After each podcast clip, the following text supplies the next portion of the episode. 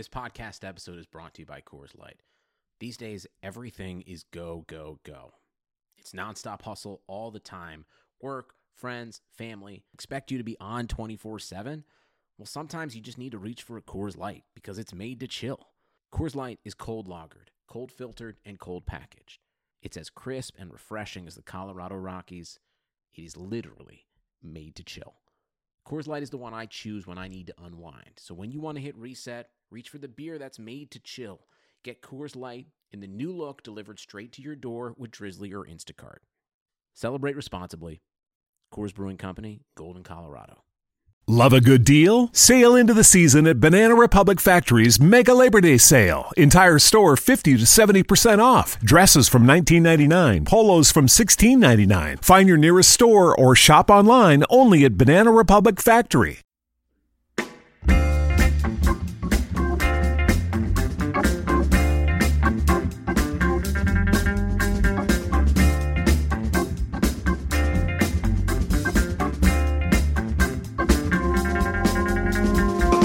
Welcome back in. You were listening to the August 17th, 2018 episode of the Fantasy Football Mailbag, a RotoViz podcast dedicated to answering your fantasy football questions. We are brought to you by the folks at the FFPC, the home of season-long high-stakes fantasy football. I'm your host, Jeremy Hart at Fantasy Gumshoe, and joining me today on the show is a fake football meteorologist for the RotoWorlds of .com, the Swami of Konami, the Great Ribino, the Colossus of Catch, the Sultan of Stat, the Titan of Touchdowns, the King of Konami. Welcome back to the show, Rich Hribar. You can find him on the tweets at LordReebs, it is great to have you back on the Mailbag Show. Rich, man, what's good?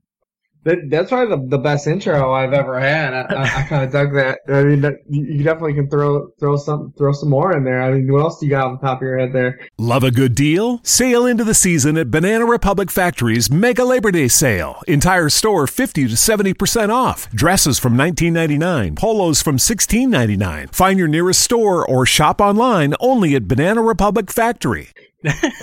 we well, I mean, we we literally have Zach Morris. Well, not literally. We we figuratively have Zach Morris on the show, right? So I have to bring something back for the peoples of the Sandlots. You know what I mean? Yeah, I love it. I love it. Well, we're going to answer, hopefully, we're going to answer all the off-season questions for this week. We are uh, recording, as a disclaimer, one day early here. So, in case anything uh, gets a little bit stale here, you'll know why, but that's all good. You know, it's funny, Rich, we had uh, your, your partner in crime, your buddy old pal, uh, Pat, on last week, also of the rotoworld.coms. And uh, we were supposed to record Thursday as well, and he forgot he was uh, going to be covering the preseason. And I said, you know, we used to have this comic strip when we were young, Goofus and Gallant Gallant. Well, uh, Goofus forgets about that, and Gallant calls me a week in advance and says, "Hey, we might need to record on a different day. We've got this preseason thing going on." So you, in that instance, was uh, was Gallant. So I must I must say, I, I love it. Yeah, you know, um, we you schedule things for the end of August, and you figure you're still good because they're still on Fridays or Thursdays or Saturdays, even because this weekend even we've got kind of a logjam of people that aren't going to be available for preseason games because all these games you don't re- you forget that they run them all on these goofy days, Thursday, Friday, Saturday. They're not typical Sunday games. And you always think that, uh, you know, months ahead, you're like, yeah, I got those days free. I can schedule something and I got stuff. And, um, you know, lo and behold, that was us. We were trying to figure out a date month. This was months ago, me and you and I. And it's like, oh, whoa, yeah, there are games we have to cover. Oh, I forgot about that. You know, it, so, it is yeah. a weird schedule now too, right? Because I mean, it seems like this year, even you know, we've got three games on this day, three games on the other yep. day. It seems like they all used to be, you know, on a Saturday, maybe a Friday, and that was about it. But um, you know, let's talk a little bit some of the uh, off-season work you're doing. Of course, you are the maker of the worksheet, the creator of the worksheet to rule all worksheets, and uh, you've been busy all off-season diving into the unknown, so to speak. So for anyone that is crazy enough to have not read this in preparation of the season, uh, you know, just quickly give us a rundown, you know, why you do it, what's and why it's unlike anything else out there. Well, I mean, I do it selfishly. I do it for myself. I want to learn the stuff first, and then just I, I put it down for everyone else afterwards.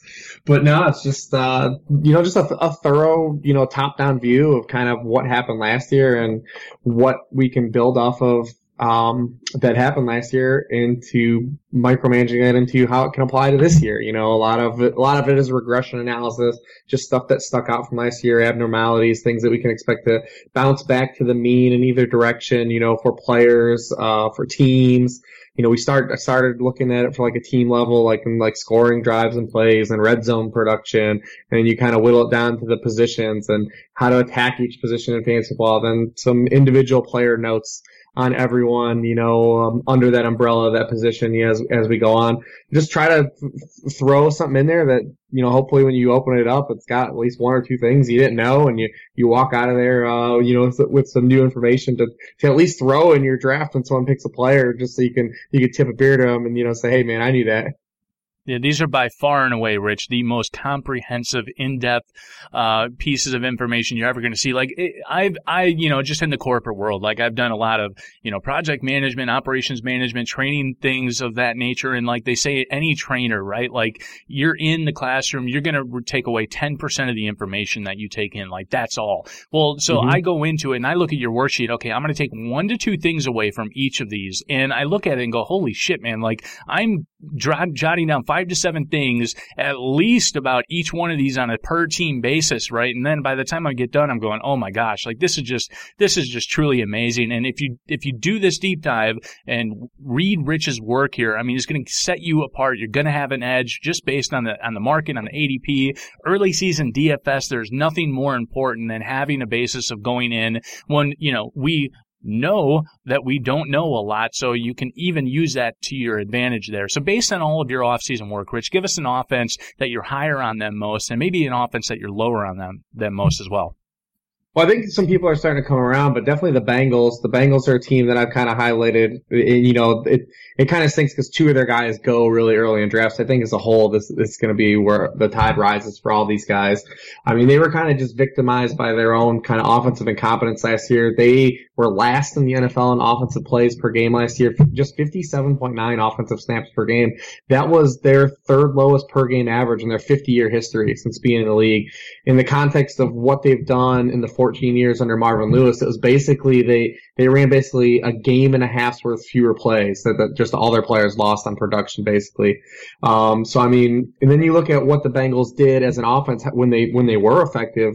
They had 25 passing touchdowns to just six rushing touchdowns last year. Um, that was the fourth highest passing touchdown rate, you know, in the league. That was after they had just gone six straight years of rushing for double digit touchdowns and averaging almost 15 rushing touchdowns per game or, or per season over that span. It was their fewest amount of rushing touchdowns they've had as a team since 2008. So, I mean, you look at teams that have they they've scored that high of rate of passing touchdowns uh, over the past decade. They've come back the following year, rushed for 5.2 more rushing touchdowns per year. That bodes well for the ground game. We know that they've upgraded their offensive line. They've gotten Cordy Glenn. They've gotten Billy. They drafted Billy Price in the first round. They don't have Gio Bernard coming off of a torn ACL entering this season. Uh, you know they've got they seem committed at least through practice and even in that first preseason game to incorporating John Ross in the offense. Uh, they might get Tyler Eifert, you know, in, in some capacity back this year. They seem to have like a hybrid tight end receiver that that, had, that people are excited about in Auden Tate. So I mean, this is an offense I think that's just due to bounce back in general, and they they were actually pretty good like the last five or six weeks of last year, and they ran the ball well the last five or six weeks last year too, even with that porous offensive line. So I mean, I'm looking at this this rush game. Gio's real cheap; you can grab him. And Gio's one of those guys like uh, when we were talking about drafting satellite backs in fantasy football. I typically don't like to draft them, but Gio is the archetype of the one you do want to draft because not only does he have a role, he doesn't have anyone to really leapfrog him from being the direct backup to Joe Mixon, like we saw last year. You know, typically these guys, you have a guy like Duke Johnson, who's one of the highest satellite backs that gets drafted. If, you know, something was happening to Carlos Hyde, Nick Chubb would just replace Carlos Hyde. And then now you don't really get that bonus from having Duke Johnson. Tarik Cohen, same way. He's not just going to take over for Jordan Howard if he goes down. But I mean, Gio is one of those ancillary backs that will inherit, you know, the type of workload. And we saw that, you know, the final month of last year when Mixon had that concussion. So I mean, I'm looking at the, the Bengals, and um, I like a lot of their pieces. I mean, Like I said, Gio's cheap, Dalton's dirt cheap. You get John Ross in the drafts, and then even a guy like AJ Green who goes in the second round. AJ Green's one of the best second round picks I can remember having in like the past decade. I mean, you start with a top four running back, and you can get a guy that could possibly lead the NFL in target share and is due a little bit of positive regression himself based on the number of catchable targets he had last year. I'm all for starting that drafts that way.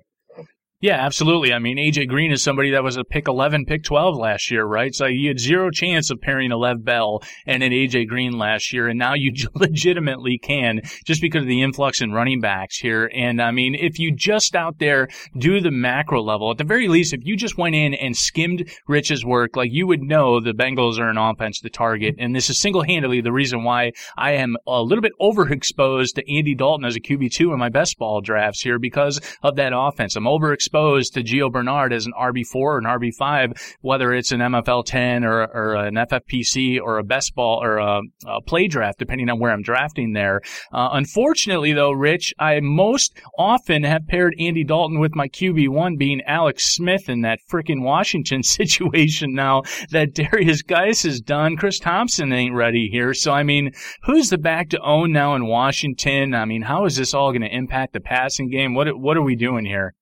Yeah, unfortunately, it kind of rolls over. We talked about one of those situations. We talked about the satellite backs, and it, it really is the guy, only guy you can really point to having any confidence in it is Chris Thompson. I mean, you look at the duo of Rob Kelley and Samaje Perine last year. They combined to have just one top 30 scoring week in the seven games they played together. And that was a game where Rob Kelley had 18 yards on 14 carries. He just fell into the end zone. Um, then you look at what a, the work a guy like Warren Sharp has done and his strength of schedule analysis it's probably the best uh, that there is in the business there. He's he has them pegged with the number two hardest rush schedule in the NFL, and versus the number twentieth passing schedule. So and you look at their personnel, they're, they're kind of just built to throw now. I mean, you've got Alex Smith, a mobile quarterback, you can spread the field. You've got Paul Richardson, Josh Doctson, Jordan Reed, Vernon Davis, Chris Thompson. You got uh, Jamison Crowder. Like this team should just swerve into the skid and open things up. I don't know if they will, but I mean, if if if they do so, um, I mean, you still want to look at a guy like Chris Thompson if you're highlighting the him out of this triumvirate between Kelley and Perine. So I think that those guys, there'll be a situation where Kelley starts the year like he is now and probably doesn't really play that great. They give Perine some burn. He probably doesn't play that great either. They're kind of kind of just trade that off. But Chris Thompson's role is safe. He played a career best 33.8 snaps per game last year. Only James White ran a pass route on, on a higher rate of snaps than Chris Thompson did a year ago.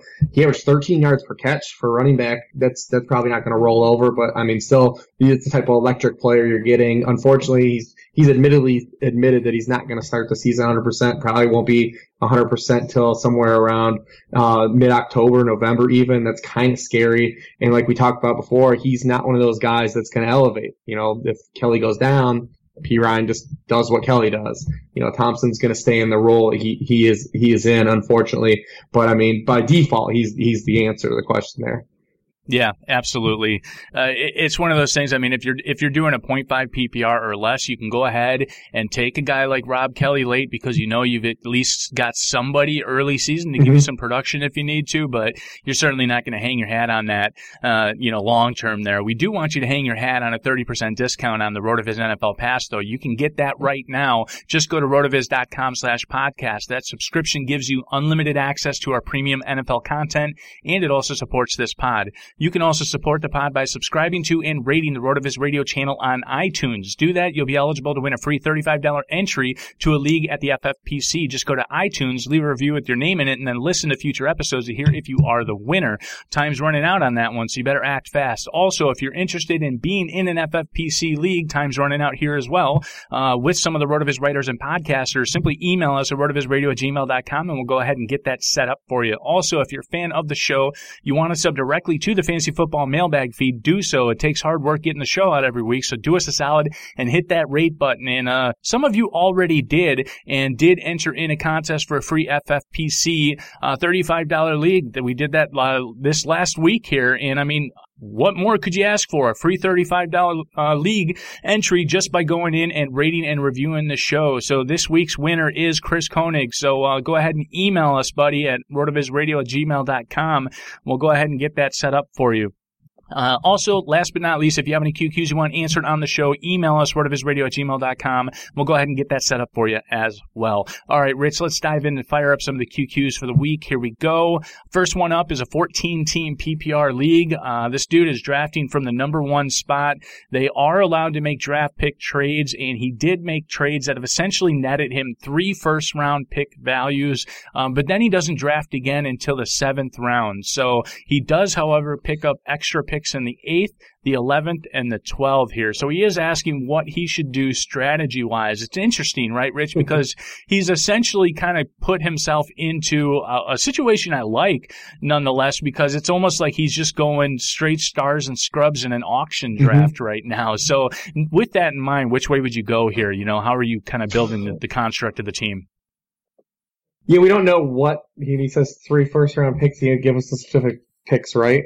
No, just yeah, outside of ones. We have one, and then because in a 14 team league, like he has like if there's a there's a wide gap there. If he has a does he have two top five picks, then that's like really amazing. Is it is it like one 12 and 13, then now we're in a little more of a, you know, a gray area of what's going to be available and what kind of direction he can go into. So we don't know that. Um, but obviously if he was able to get, you know, two hammerbacks would be pretty cool. If he's able to get two of those top five guys and put them together or even split the baby and go Antonio Brown in a, in a deep PPR league like this, and you have a big advantage over the field would be fantastic. Um, but yeah, not knowing the picks where it's tough. But I mean, say say after one, we know he has one, so let's just say he has like two back half picks. Um, I would probably look. You're, you're going to basically guarantee to get her like a power receiver there, whether it be your flavor of Odell, Julio, Mike Thomas, Keenan Allen, one of those guys, and then probably whatever you know secondary tier tier two back you like, and then just start there at three hammer options. You got your backs lined up, and then you can just start hammering wide receivers um, when you've got your anchor wide receiver, that's probably what I would do. Start with the anchor wide receiver and then use those mid round picks to just build around that anchor and start with my two running backs. 100% with you there. Yeah. It, it, there's, you know, a little bit more unknown here, you know, exactly where mm-hmm. these picks lie, but I'm, I'm with you in that one of those three picks, I'd venture to say, is going to at least net him a DeAndre Hopkins. And that's right away. Yeah. Like you, you can't walk away and not take an AB or, or a Nuk with one of those top three picks. Just hammer all the wide receiver value and then you can circle back with the traditional zero RB guys there as well. So I, I definitely do that right there with you. Um, next Next one here, Rich, team outlook. What are you looking at for value in Indianapolis? Mack is hurt. Who's the back to own now? And what are your thoughts on Ryan Grant versus Chester Rogers with Deon Cain now done? And what type of split do you anticipate for Jack Doyle and Eric Ebron? Yeah, interesting. Colts are an interesting team. I think that we kind of expected them, no matter what, to run some kind of a committee just based on, you know, what Frank Reich coming from Philadelphia. And they kind of have no standout backs either. But it was kind of nice that they kind of tipped their hand that they kind of wanted Marlon Mack to be like the, the head pin of that, you know, the way they came out in that, that preseason game. It's really unfortunate that he hurt his hamstrings. You know, he was a pretty stand, screaming value out there in the seventh round. He's not even a guy I love, but in the seventh round, like he was, he was a, a popular pick for me in a lot of drafts that I was doing. Now he starts the hamstring injury and man, running back hamstring injuries in the preseason. I know that he's, he'll probably be ready for the, to start the season based on everything they said, but like it's scary. I mean, even even if you look at last year, the guys that hurt hamstrings in the preseason, like it was a problem for their production, you know, last year. I mean, some of the guys were older and probably washed anyways, but they dealt with it during the year. And we had younger guys like Corey Davis, Jamison Crowder. Um, we talked about some older guys, just, just like Danny Woodhead, DeMarco Murray, Matt Forte. Those guys all had preseason hamstring injuries where they missed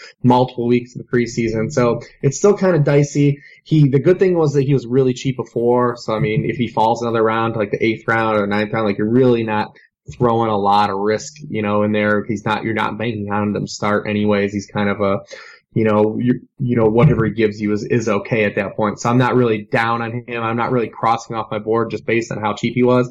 Whereas someone, you know, like a Doug Baldwin that's in the area. Like he just goes and he's not falling to an area where I, I still have to bypass really good players that take Doug Baldwin now in, in, the unknown. So I just really can't do that. But Marlon Mack's going in an area where I think you can still get a little juice in the squeeze. I still like Hines and Wilkins where they go just for how, how deep they go in drafts. I mean, you're not really drafting those guys based on banking on them for anything. But you know, hey, if you do get something out of that, you know, ambiguous situation, then, then there's some elevation that you can really get with those picks. Uh, I think that Doyle is one of the, the, the big, biggest values so far, especially in full PPR leagues. Um, I think Ebron is, is definitely thwarts the ceiling a little bit, but you look at Doyle last year, I mean, what he was able to do at Jacoby Brissett, just be a high volume, uh, be a high volume target. He's going to be with Andrew Luck. Andrew Luck has thrown 32% of his passes inside the 10 yard line, uh, to tight ends over his career. He had really strong success with Doyle when Doyle was splitting with Dwayne Allen two years ago. They connected on 79% of their passes for 585 yards and four touchdowns, him and Andrew Luck. So I mean, I, I think Doyle's the, the safer play there. He's he's really just cheap. Like no one drafts him. He goes like he's like basically goes after George Kittle before George Kittle hurt his shoulder. So he was he was kind of always out there. He goes behind like the David Njoku's of the world. I know David Njoku had a really monster preseason game. He gives you that upside. Um, but Doyle's like a nice, real, just like safe bet hedge type of tight end.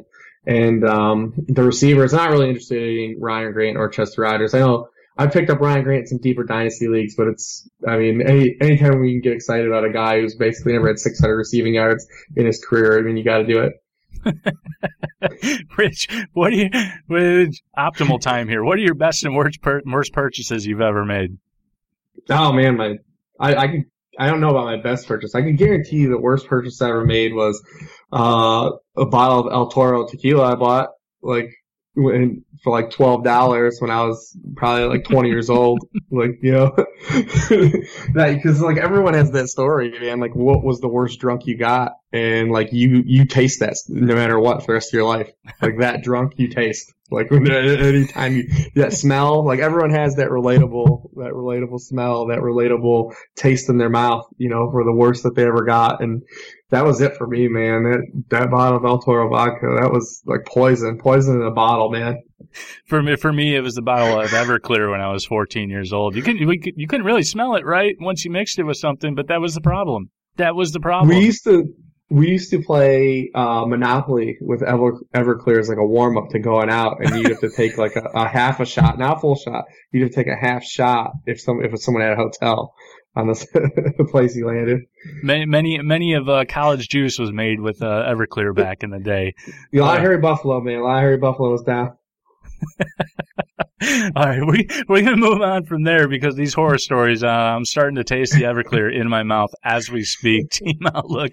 Do I have to swallow my bias against Jarvis Landry and draft him at this point? Given the questions surrounding uh, Antonio Callaway and Josh Gordon's availability based on preseason usage, or uh, also is Carlos Hyde the guy to own still in that three back system?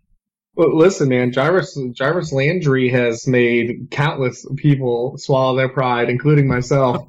uh, at this point, like it's it's just fair to concede that Jarvis Landry is a good football player, and he's going to do more things down the field in this Cleveland offense than, we, than he was able to do in the Miami one. I think the the biggest concern is we were kind of worried about that target volume. You know, he he was leaving Miami that never really had a secondary player step up and, and threaten his targets. Whereas, you know, we were going to have Josh Gordon, we got Njoku, we got Duke Johnson on the backfield, and like kind of the only guy still standing there is, well, Duke and Duke and Njoku are. We don't know what we're going to get from Josh Gordon.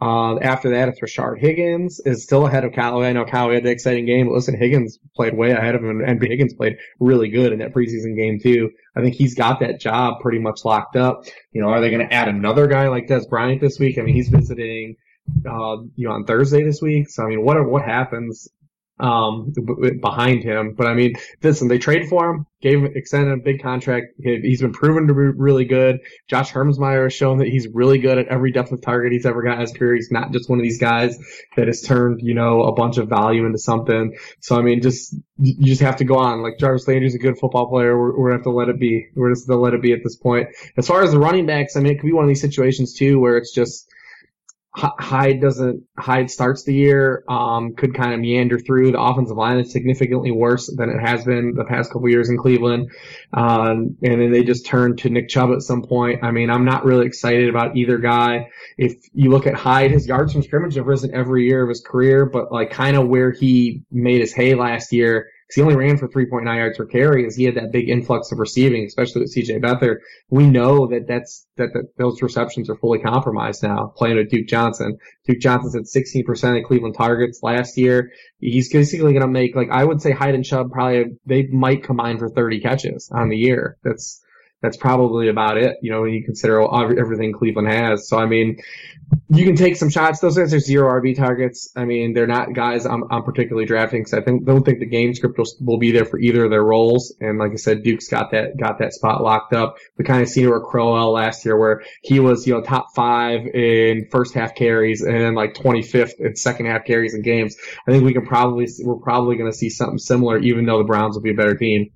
Yeah, absolutely. And in Hyde, I haven't necessarily gone out of my way to draft. I do have some Hyde shares because you know as like a as a fifth running back in some of the mm-hmm. like 0.5 PPRs, like you you can hang your hat on, um, you know Hue Jackson just rolling rolling with the vet early on, kind of like Ty- Tyrod Taylor, right? And before he kind of finally smartens up and probably gives it back to Nick Chubb or something like that, like you can at least hang your hat on getting some early season production in you know from your mm-hmm. kind of positional group, so to speak. But yeah, definitely not something that you're reaching for there. He was a tough guy. He was a tough guy to wait on early in drafts because his ADP remains so high that mm-hmm. like the, he either gets scooped up by like a, an auto pick or something at some point. Like he would yeah. never hang around drafts long enough because his ADP never got corrected till late in the summer. Yeah, yeah, very good point there as well. Well, his ADP didn't get corrected until late in the summer, but some of these rookies um, have maintained uh, a steady drumbeat from an ADP perspective here. So we've got Rashad Penny, Royce Freeman, Ronald Jones, all getting drafted in the fourth or fifth uh, in hopes of being potential workhorses here. Uh, this question uh, here, um, he hasn't necessarily hated those picks despite the uncertainty of being rookies. He gets it, but all off season, this has allowed him to draft an extra wide receiver up top, then circle back for the likes of Tevin Coleman and Rex Burkhead. So does he stay the course that way, or should he be getting a little bit more exposure up top in round four with some of those rooks? Easy parking with Easy Trip, now available at Dundrum Town Centre. So you can now use your toll tags to park in our car parks. Simply register at easytrip.ie forward slash parking. Easy parking with Easy Trip. Dundrum where more happens.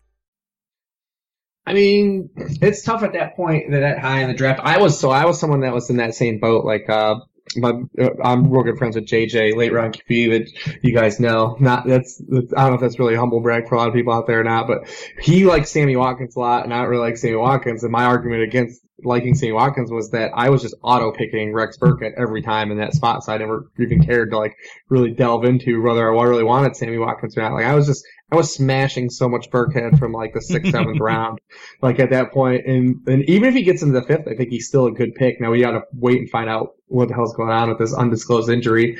Uh, but we know we're not going to get any info on that. So good luck, good luck to us there. Um, but I mean, you know, it, it's interesting what's happening to these rookie running backs because you've got Rashad Penny, you know, breaking his finger.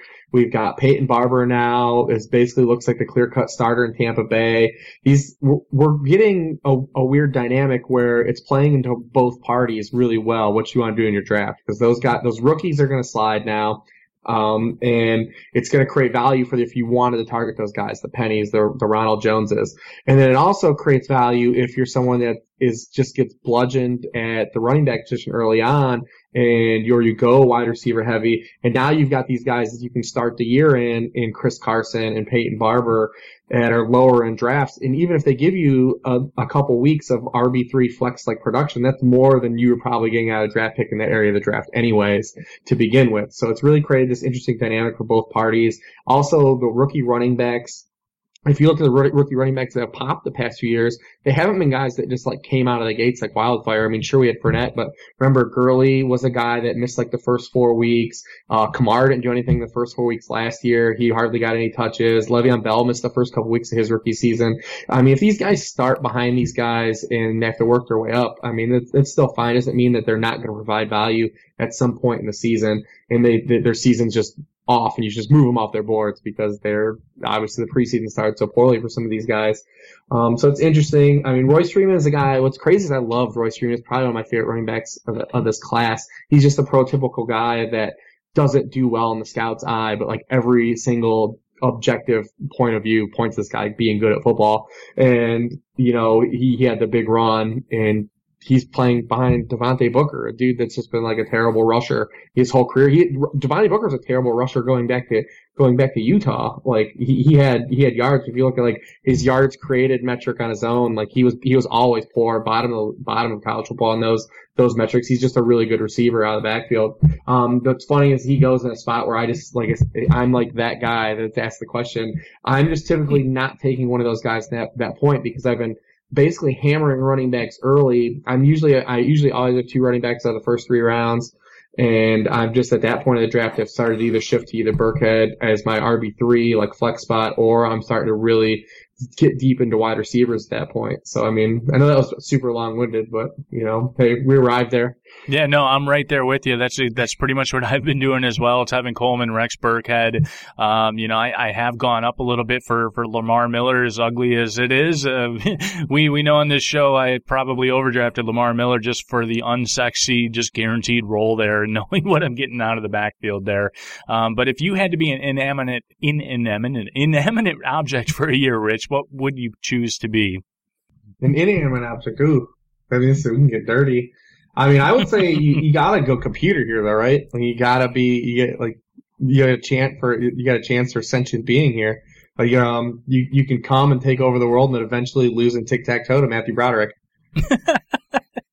nicely, nicely done too. And you are going to take over the world. That's the scary part about it. Like I'm watching a, a, pretty bad show actually called Humans on AMC, and I mean it's just you know it's like the modern day Terminator, right? Like these robots are taking over the world. So I mean, I guess if you can't beat them, join them, right? All right, just when I get excited about drafting Matt Breida late, uh, he gets injured. So do I still take advantage of the suppressed ADP now with the injury news? And uh, what are the uh, what are the Chargers doing with Austin Ekeler and Jackson? Uh, who's getting the share there? I think you're fine to still take Breida. I mean, like I said, uh, I tend to, as the draft moves on, alleviate the early con- early uh, concerns for injury. I mean, unless it's a guy like the only guy like in that point of the draft where that, that has been hurt that I'm really just not touching right now is Rishard Matthews, just because we have no clue what's wrong with him. But I mean, Breida's got the shoulder injury. Uh, he's supposed to be back, you know, either for week one or, you know, um, you know, into week two. I mean, it's tough to say what Alfred Morris at this point. Is he a camp body? Um, we saw like Jerry McNichols was getting first team reps today, like with, with the 49ers. Like, I don't know how this is going to play out. it's out. All happening. Season, it's happening. it's not. It's not. Yeah. yeah. The, the Joe Williams is, who knows? I mean, what's going on there. But I mean, I think Breed is cheap enough his prime. It's um, definitely when you're looking at the Chargers guys, though. The guy is Ekeler, and you know he looked he looked hot through that first preseason game too. I know it's not awesome. You don't want to make a lot of that, but he built he he was good while he played last year. I'm really curious to see what he does this year as it pertains to Melvin Gordon, because when he started playing last year, man, Melvin Gordon. He took a little ding from Austin Ekeler. I mean, if you look at the first six weeks, I mean, Melvin Gordon he had 28 catches for 222 yards and four receiving touchdowns. Then the next seven games, when Ekeler carved out that role before he broke his hand, Melvin Gordon only had 15 catches for 85 yards and no touchdowns. His snap rate dropped by 10% per game. Uh, and he went from 17% of the Chargers targets to 10% with Ekeler playing. So I'm really curious if that kind of rolls itself over this year and, and really puts a, a, damper on, on, you know, Melvin Gordon's, you know, ceiling output. I will say this for Melvin Gordon though, I'm not scared because he doesn't have a threat for any goal line work uh, between Ekeler and Justin Jackson. And, you know, the Chargers probably, this is the one time, like, I know that they've pulled, they've, Char- Chargers have Charlie Brown this man for so long, Lucy with the football. uh, but like this, it's set up for them to actually really be good this year. And he's at the best offensive line he's had. So I mean, I'm not terribly scared, but it will be. I will will be curious to see if his ceiling uh, potential is thwarted by you know that that ancillary receiving back like it was during the the heart of last season. Yeah, absolutely. I mean, uh, I, I'm not scared of Melvin Gordon. Like name of the game is volume, right? He's mm-hmm. he's gonna get it. He's gonna get it. I don't care how bad volume that YPC is. yeah. All right. So we get the next one here. Rich is the is the fuck marry kill for this week. We got the new millennia. Apparently hates hates fun, right? So we've got three options here. Uh, one of them is apparently something called Zach Morris is trash. Another one is Danny Larusso was the bad guy, and then there's another group out there that says say no to Grandpa Joe from Willy Wonka here. So what do you got for us? I don't, I don't know what the last two of those are. I'm intrigued what they are. Uh, I, I talked So- on the Davis Mattek podcast about the Zach Morris thing though. So apparently, there's there's a there's a YouTube uh, video out there uh, where it's uh, talking about Danny LaRusso. Danny Larusso from Karate Kid was the bad guy, and it essentially alludes to the fact that the the, the boyfriend uh, comes into to the little beach soccer you know campfire party there, and he really just wants to talk to his girlfriend, who just so happens to be there with another guy and his friends. And then Daniel Larusso is the one that throws the boombox. Daniel Larusso is the one that takes the cheap shot, and Daniel Larusso is the one that barges into Mr. Miyagi's office, and he's the one uh, that incites murder at the beginning of Karate Kid 2 when he asked uh, Mr. Miyagi why he didn't kill the dojo from the uh, the sensei from the other dojo. So basically, uh, in in Say No to Grandpa Joe, Rich from Willy Wonka is basically Grandpa Joe. You know, he wins the golden ticket. He says he wants to bring Joe, Grandpa Joe, with him, and of course, he's been sitting there for 20 years in his bed, um, not doing anything, not working, and everybody's eating this porridge cabbage crap soup and laying in the bed, but he so happens to still be able to buy tobacco and things like that. So these these are what we're dealing with on this this this pivotal moment in Rotoviz mailbag history. well, listen, I'm pot committed to Zach Morris. Uh, you can definitely check out that podcast where I address this and how, you know, listen, man, if, if Zach Morris already is getting thrown under the bus, like, wait till they get Fresh Prince, man. Like, they, they're going to tear him. For, listen, Fresh Prince was, you know, African American Zach Morris. Like, like, if it, it's coming, man, it's coming sooner or later. Um, I'm kind of like, uh, so, listen, I'm going to, I'm going to, I'm going to fuck Zach because I'm staying with him. That's my deal because I fuck with Zach Morris. Uh, we're gonna, I, I kind of like this Daniel Lewis thing. I'm gonna go read about this. So we're gonna marry that and then we're gonna kill Grandpa Joe. He, listen, he probably needed the plug pulled on him a while ago. I, I I killed Grandpa Joe here too. Now I'm I'm gonna say this like the- these these narratives and these videos like are freaking hysterical. They're all of all time. Of course, this is just our like our childhood growing up, and I, Well, 90s misogyny was real. Like, that was a Yep. real thing. So. Oh, oh yeah. I mean, it was 6:30 a.m. You wake up, you go watch Saved by the Bell. You get home from school, the bell rings, you go home, you watch Saved by the Bell. Like that's just the way it works. Now, I will say this is very reminiscent of, you know, I don't know, a YouTube cut up clip of uh, you know, our, our favorite football players that are only just picking up all the great plays that they have throughout their collegiate profile.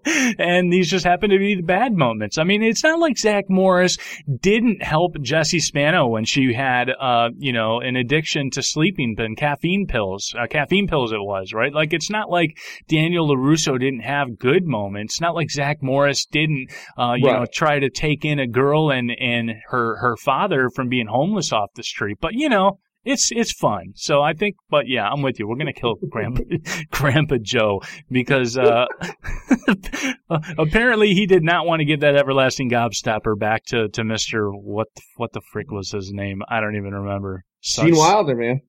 Gene Gene Wilder. Yeah, and and Sudge Sudge. Who's the who's the undercover guy? Sudge. Sudge. Oh, oh yeah, I don't, yeah, what was his name? Was it, yeah, I can't remember his name.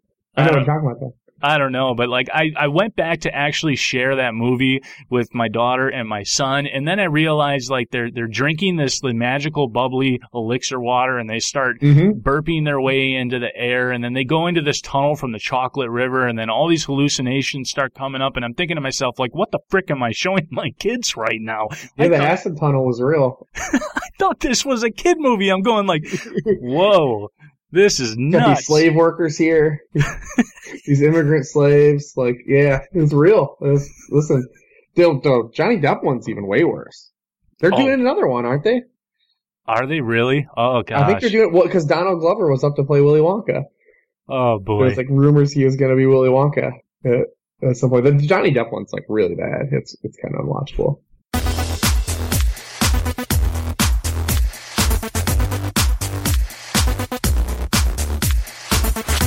Hey, RotoViz fans, allow me a brief second to tell you about our good friends at the FFPC, the home of season long high stakes fantasy football. The 2018 fantasy draft season is in full swing, and the FFPC has a format to suit every diehard's interest and budget. Whether it's best ball or superflex or classic managed leagues, there are drafts filling daily starting at just a $35 entry fee. Jump into a slow or a live draft today. Now, are you ready for your greatest challenge? Then check out the FFPC main event. In its 11th season, the main event is the world's biggest event in season long fantasy football. Come to Las Vegas for a three day weekend of live drafts and festivities at the Planet Hollywood Resort and Casino, or draft online from the comfort of your home. Play for the massive $250,000 grand prize, over 2.2 million in total prizes and fantasy immortality.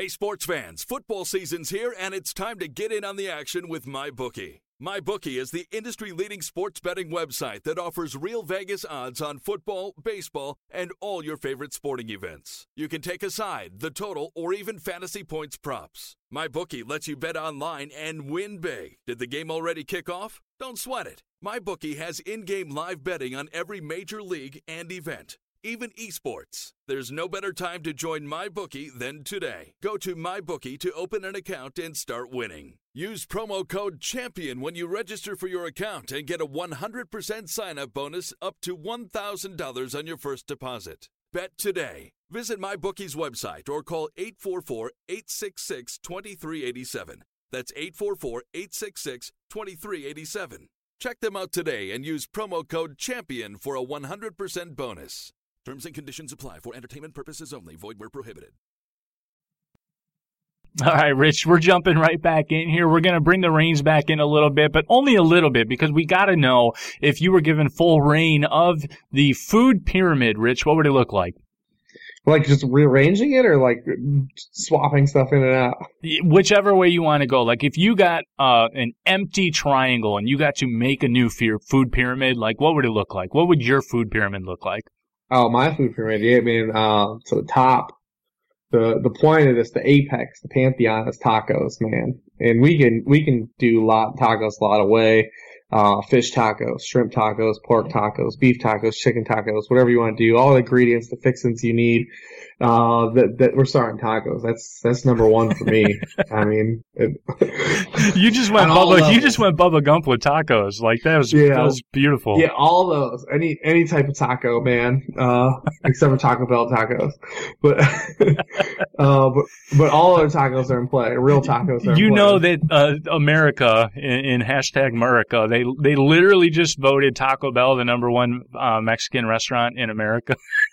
Is that real? Is that, is that you know what? I'm pretty sure. Like, I'm 95 percent sure but that actually. That's probably happened. because there's not like like every Mexican place like anyone has near them is probably a mom and pop place. Whereas like there's not like a lot of big like big Mexican chains. And that's the one you want to go to. That's your best restaurant right there. But, but that's probably why a default wins though, because yeah. I, I think any city you go to, like, what's your favorite Mexican place? It's some place that only exists there. Yeah, like, true. You know what I mean? Like it's it's so like it can't get voted nationwide because it's probably all all mom and pop. I know, got one like vote for uh, place uh, where. Yeah, so I got one I vote. Taqueria Molcajete. Oh. That's the place right there.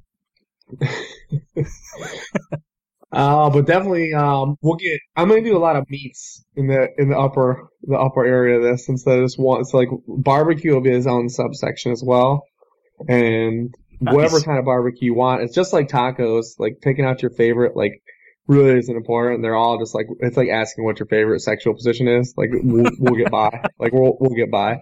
Um, but yeah, I mean, definitely probably a little Memphis style, a little spiciness. I'll take that too in my life. Uh, I'll keep fruits where they are. You do need some fruits. You definitely got to cut some fruits into your day. Uh, and fruits are good. They kind of are cheating. You know, I, my kids eat a lot of fruit. Um, it's the one thing you can try to convince them on that is good. So it still tastes good. You know, all the stuff still tastes good. So, um, definitely, definitely some fruits because fruits can work in everything we need. Kind of cut off the tacos and the kind of kind of alleviate some of that barbecue. Um, and then yeah, we'll just throw water. We'll leave water and fruits where they are, man. I'm good at that. We'll just we'll just move uh, barbecue in place of vegetables and tacos in place of whatever's on top of that thing now. Nicely done, nicely done. Now I have to ask on the barbecue front, are you a sweet and tangy guy or a spicy zesty guy? I'm more of a spicy. I'm more of a spicy zest, but I can do the sweetness. Um, I don't mind, but if I'm gonna go to it, I'd like a little kick. Yeah, it's got to have the kick. Even if it's sweet, it has to have a little kick with the sweet. Like it's got to be a little bit of both. I can't just do sweet. Like I, I don't remember. That's that's the Carolina way for the most part, right? Like a little, lot of lot of sweet and and all that jazz in there. I just I just can't do that. Like it's supposed to be spicy. It's barbecue, folks. Sorry out there. oh, that's listen. You're gonna if anything sticks from that, like you're gonna get the most backlash from that comment. One hundred percent, absolutely. Re- redraft from here, Rich. Uh, hey guys, following up from last week's DeVante Parker question. Now I have to ask again with the news of the broken finger. Is this maybe the reason why the previous reports about him were bad? As his ADP drops even further, wouldn't I now jump on him at the cheaper tag? Not like a broken finger should keep him out for a month or anything from now. Am I right? I mean, it's hard to buy that a broken finger. What was causing all the negative reports up to this point, and him getting dominated by Xavien Howard. You know, what's funny is earlier in the year, I was kind of looking at both of those guys, Parks and Steeles, and I think there's an argument to be made for both. But as it's just come on, it's just becoming like abundantly clear, like the organization just might not really like this dude, and like it's okay. Just like if you want to take a shot, I think it's okay, uh, based on where he goes, because like he goes like wide receiver 45, wide receiver 50 area. Like I'm not gonna, I have no shade to throw to any dude, anybody that's taking their wide receiver 50. I have no genuine shade at that point to throw on a guy. Uh, but I mean at this point I've just shifted all my attention to, to Kenny Stills and the value he is, and he's starting to creep up a little bit. But he's the guy that I've been I've been drafting a lot of in best ball, so now I'm starting to, to elevate him a little up on my redraft board as well. I mean, you look at his targets, his catch rate, his receiving yard, just fantasy points per game. They've all gone up. All three years he's been in Miami. He's been used in a more diverse fashion all those seasons. He ran 41% of his routes from the slot two years ago, 47% last year. He actually leads the NFL in touchdowns from the slot over the past two years with 11. Um, he came out and, and had rapport with Ryan Tannehill that first game. I think he's just the safest guy. Uh, he's he's not going to get pushed by Albert Wilson like DeVante Parker might might might be. Danny is not taking away the kind of targets Kenny Stills get. Um, so I mean, I've just shifted to, to Kenny Stills. And listen, if you still want to stay with DeVante Parker, I think it's okay. I think there's, like I said, I think I, I can frame an argument with DeVante Parker. Uh, I have earlier in this pre this preseason before. Um, like I said, I just think that at this point, like it's just like one of those things. Like you don't like it's like Rotten Tomatoes is a really flawed system. But like negative reviews on Rotten Tomatoes, like a bad movie, like they're probably not wrong. I think that's where we are with DeVante Parker. Yeah, you alluded to DeVante Parker's injury there, Rishard Matthews, of course. Uh, the next question here is about Nelson Agholor at this point. Uh, are you still willing to take any shots with him, or are you staying away there at, at this point uh, with his injury and Alshon's history here? Uh, doesn't this solidify a two tight end system with Dallas Goedert, uh, as this question is written here, uh, waiting in the wing? So this is interesting, right? I mean, this is like this, the classic case of the Super Bowl winner following up the next year year, and it just seems like all everything's just starting to go wrong. Like Agholor potential injury here. Alshon, of course, has the long term injury here. I mean, so what are we doing here? I, I got to tell you, I I'm looking down the crosshairs of Dallas Goddard. I keep wanting to say Goddard here more and more. what say you? But yeah, the Eagles are kind of a double whammy team because not only are they due for like touchdown recoil as a whole for how efficient they were, they're also they also are one of those teams we talk about the Bengals. They were actually the third team in the NFL of the highest you know rate of passing touchdowns. They scored 47 offensive touchdowns last year. Only nine were rushing. Like it's pretty it's pretty rare. We talked about the the kind of loss of uh, passing touchdowns. The, the same in that same tax bracket over the past decade, teams have lost minus 7.2 passing touchdowns per year, year over year. Then we have Wentz, and Wentz has his own touchdown regression, like that is is separate from all that. So I mean, there's a lot on the team level and quarterback level that points to one them throwing less touchdowns, scoring less touchdowns. So I mean, that already dings all the receivers. If you look at Alshon and Agholor, the way they lived for fantasy purposes last year, those were guys that only lived because of touchdowns. There was no yardage and receptions, you know, boost from those guys. I mean, Agholor reached 60 yards receiving just four times last year. He had more than four catches in four games. Like the, he lived on touchdowns like Alshon did.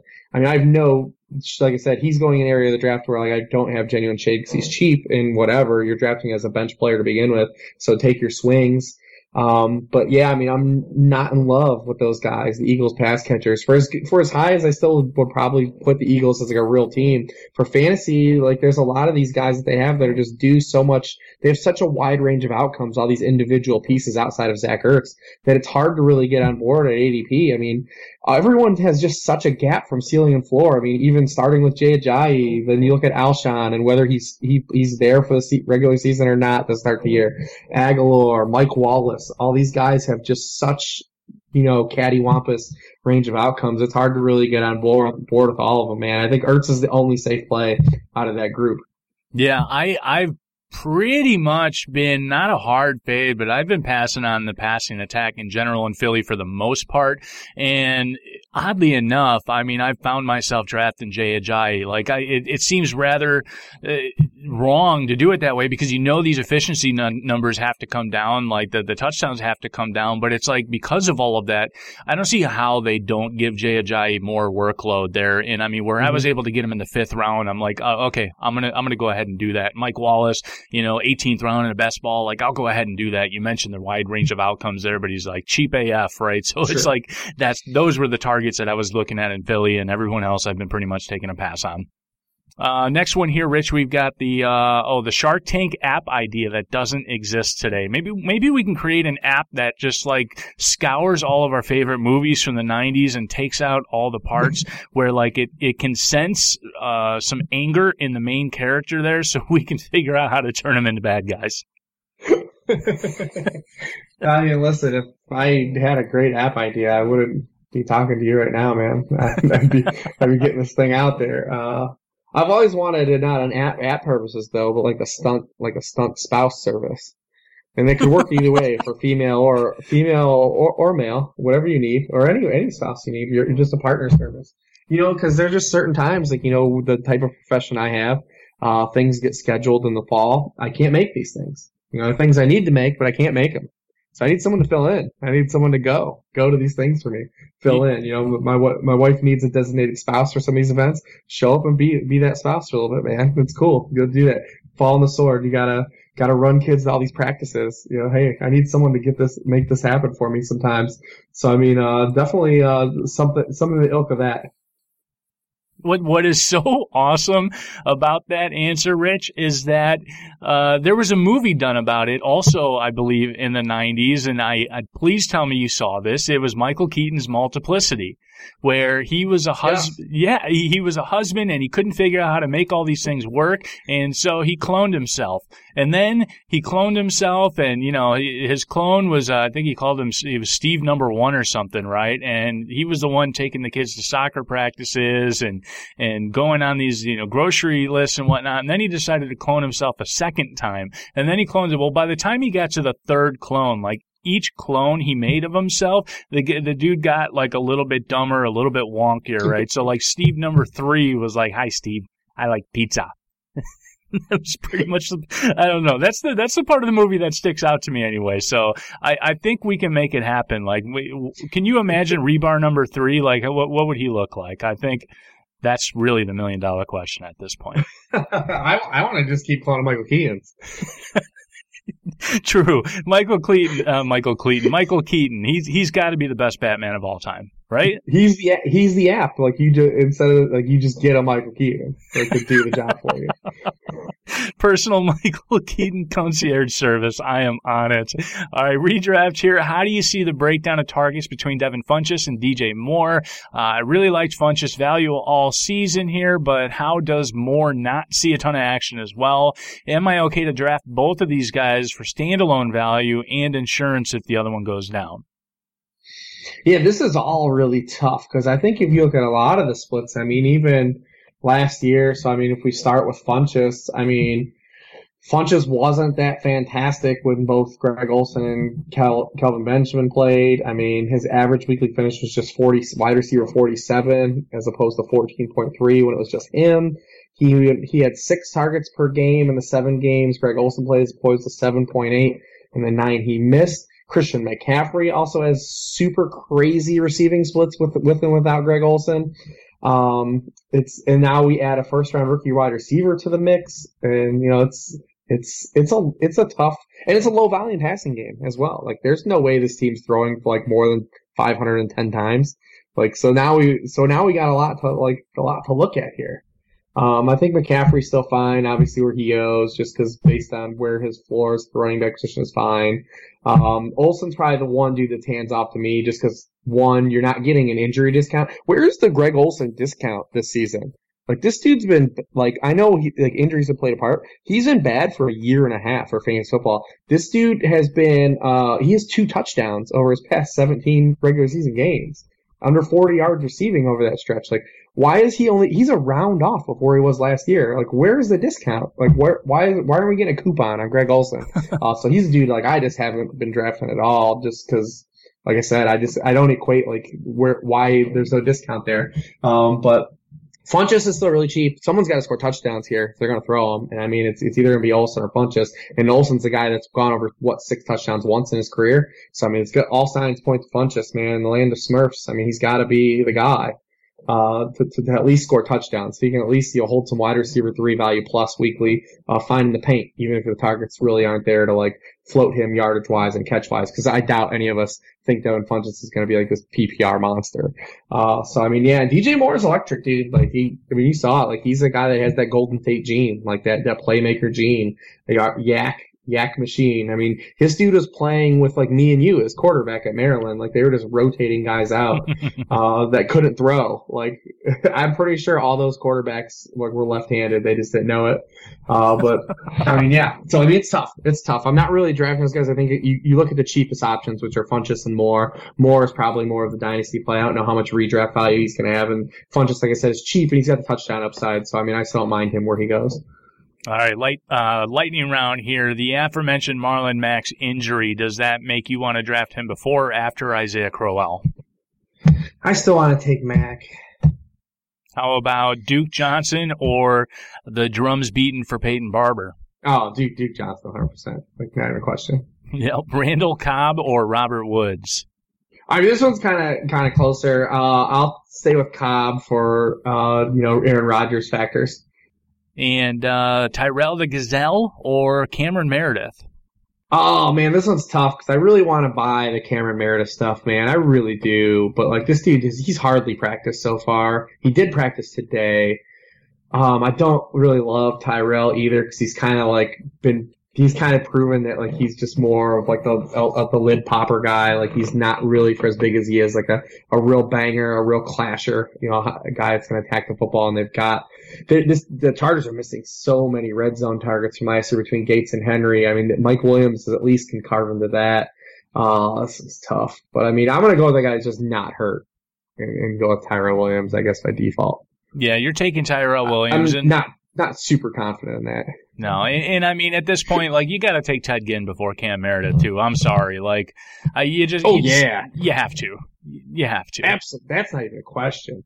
Yeah. Uh, what about Ted Jared? Ginn was awesome last year. Why do people hate Ted Ginn? I don't. I don't get we, it. We, all we've talked about all offseason is how the Saints are going to one throw more and two throw more touchdowns. Like how do, how does it not equate to people not parlaying that into like Ted Ginn's going to be good still? I mean, I like Michael Thomas as as much as the next guy, but he can't catch 20 touchdowns, right? Yeah. All right. Uh, Jared Cook or Austin Hooper? Oh, I'm I'm listening, man. We're gonna this is for Denny Carter. It's all about Jared Cook. I mean, listen, Cook, Cook Cook was seventh in tight end receiving yards last year. I mean, he's been proven he's not like a touchdown scorer. That's that's kind of the problem that that's hurt him at the tight end position because it's a t- touchdown driven uh, position. Uh, but I mean, Austin Hooper, man, like what has Austin Hooper done? And they had Calvin Ridley, like.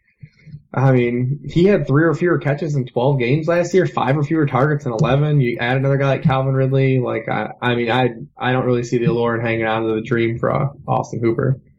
All right. And then last but not least here, we've got Jimmy G, the porn bot, or Ben Rot. Oh, I mean, I'm just, I'm staying with Ben Roethlisberger, man. Uh, I mean, listen, he's getting Antonio Brown, Le'Veon Bell, uh, Juju Smith-Schuster, arbitrage playing all those guys going way ahead of him in the draft while Jimmy G um, has a bunch of pieces. Like they're guys like we do, we don't hate, but it's a bunch of pieces in San Francisco. Whereas you're out, you want Jimmy G to elevate those pieces where Ben can go along for the ride with all these guys that go ahead of him. Yeah, I don't, I don't, I don't get this one either. I don't understand how Jimmy G has an ADP above Ben Roethlisberger. It just doesn't make any sense to me with all the weapons surrounding Ben Rot. I, I just, I just don't get it. Um, next one here: take a favorite or popular movie, change one letter in the title. What's the new plot? What's it all about? How about we do Toys in the Hood reboot of both movies, Toy Story and Boys in the Hood. We bring them together. That's We make picks. We make this happen. This this is this is awesome. This is actually epic at this point here. Okay, so who who's Ricky? Oh well, Ricky. Ricky's got to be Is it the well, the penguin's not strong enough to be Ricky, even though the penguin gets melted in the first Toy Story. Right, he loses his voice box and then dies. He's the one gets blown up. So we can't. We can't. We, he's not as strong of a character to be to have the Ricky moment, I guess. He's the one that gets blown up, though, right? For the neighbor, Sid. Oh yeah, one hundred percent. Uh, Uh, so I mean, we gotta have come up with where, where, either Woody or Buzz dies, and he's the Ricky. There's Yeah. no way. Buzz has to be Ricky. Just I mean, just Yeah. based on the profile. I guess the the athletic. Yeah, you're right because he's the new toy. He's got everything going for him. Uh huh. You're right. It's 100. percent It's gotta be Buzz. Buzz. Listen, someone pass this on to Pixar. Austin Lee. Austin Lee, can you make this happen? who's wait wait wait who's so who's Ice Cube the brother? Um, well, it's Mr. Potato Head. It has to be Mr. yeah. Potato. Oh yeah, I like that. I like that call. Oh, jeez. Oh, all right. Give us, uh, last but not least here, give us a sizzling, smoking, scorching hot take for the 2018 season. I I mean I'm gonna stick with the same one I gave Mansion back in February, and it plays into the guy we just talked about. Um, Mitchell Trubisky outscores Jimmy Garoppolo. Um, I can't remember. Are you a Bears guy or a Lions guy? Bears. Bears. That's what I thought. Oh man, this is right in your lane. Coming for. Um, but yeah, man. Uh, so M- Mitch has a lot of, of supporters out there now at this point, and there's a lot pointing to him. You know, the new Jar- this year's Jared Goff or whatever. But I mean, uh, we we love the system. We love the pieces that they added. Uh, he doesn't have to throw a quarter of his passes to Kendall Wright now, uh, you know, or 40% of his passes to Kendall Wright and Dontrell Inman, uh, you know, and Dion Sims. They've actually got like actual football players on this team now. Um, even if you don't want to factor in the system, they're going to play faster, a lot of RPOs. This is a guy that aver- he averaged 3.1 fantasy rushing points per game as a rookie. Um, so I mean, you're gonna have you, you got a little Konami factor with the biscuit. Um, when when I look at Garoppolo, I'm fine with Garoppolo if he was like a tweener. If he was like a tween QB two, would be great. Um, but when I look for breakout quarterbacks, I look for two things. I mean, does this guy have potential to throw for 30 plus touchdowns? And Garoppolo's surrounding cast, he's got Marquise Goodwin, who has eight career touchdowns in 55 career games. Uh, Pierre Garcon's never gone over six touchdowns in any of his 10 seasons. This is a guy that played with Peyton freaking Manning. Uh, and, you know, we've got a, we've got a rookie, our second year tight end that, that's coming off of a shoulder injury. I don't know where the touchdown upside is. So if the guy, if the player doesn't have 30 30 plus touchdown upside, does he have rushing ability to circumvent that touchdown loss? Garoppolo has 17 career rushing yards in his starts. So like, he's just not a guy I'm, I'm drawn to at the quarterback position. Whereas the biscuit, you know, I say he's got a little bit of Konami factor. Uh, it's on a team that's projected to score more touchdowns. They're a team that were another one that they were 50-50 rushing touchdown, passing touchdown split. Uh, so I mean, yeah, I'm, I mean, I'm sticking with it. Listen, Trubisky is going like 12 QBs after Garoppolo and is going to outscore him. This is exactly why you need to go check out the worksheet from the King of Konami, the Sultan of Stat, because I mean, you, you not only give us a hot take, but you literally give us some just amazingly justifiable uh, process r- reasons why it's a hot take that could actually occur here. Just amazing stuff. So make sure you're checking it out out there. And everybody, that's going to do it for this week's episode of the Fantasy Football Mailbag, a Rotoviz podcast brought to you by the folks at the FFPC. If you have any questions you want answered on the RV mailbag, you can submit them via email, rotovizradio at gmail.com, or on Twitter at rotovizradio. Use the hashtag RV mailbag. Rich, my man, always appreciate the time. Always a blast uh, catching up here. Uh, what do you got coming up in the near future over there at the Rotoworlds? Well, I mean, my off-season stuff, article-wise, is in the books. I just have a 50 players draft at, at cost. That's only going to be in the draft guide. But next Tuesday, and you might, if you follow the Rotoworld football account, the Josh Norris, Evan Silva, myself, Pat Daugherty, Ray Summerlin, we're going to be in Connecticut doing a live studio draft with seven other followers that purchase the draft guide and they're going to be randomly selected. So you can enter to get into that draft with us and you know we'll be analyzing your picks on air and doing stuff like that on the NBC uh, streaming. So I mean, definitely follow that and, and get your name in the hopper there. Fantastic all of you folks out there out east in Connecticut, go ahead and make sure that happens. Uh, Rich, I'm sure your wife is going to have a Michael Keaton at home in your place to take care of all the other stuff while you're gone there. Uh, so everyone be sure to follow him on Twitter at LordReebs and his uh, multiplicity um, at Michael Keaton. And also, please don't forget to uh, forget to rate and review the show on iTunes. It means a lot. I'm Jeremy Hart at Fantasy Gumshoe. Okay, bye.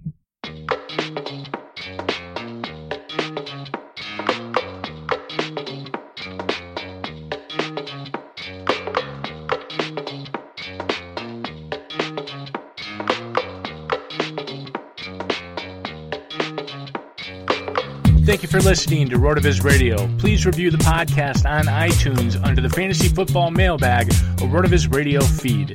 Contact us via email, rotovizradio at gmail.com. We'd love to hear what you think, so follow us on Twitter at RotoViz Radio and at Fantasy Gumshoe.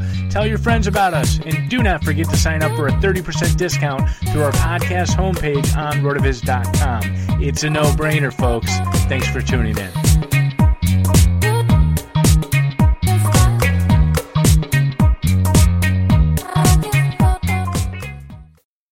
Sports fans, football season's here, and it's time to get in on the action with MyBookie. MyBookie is the industry leading sports betting website that offers real Vegas odds on football, baseball, and all your favorite sporting events. You can take a side, the total, or even fantasy points props. MyBookie lets you bet online and win big. Did the game already kick off? Don't sweat it. MyBookie has in game live betting on every major league and event even esports. There's no better time to join MyBookie than today. Go to MyBookie to open an account and start winning. Use promo code CHAMPION when you register for your account and get a 100% sign up bonus up to $1,000 on your first deposit. Bet today. Visit MyBookie's website or call 844 866 2387. That's 844 866 2387.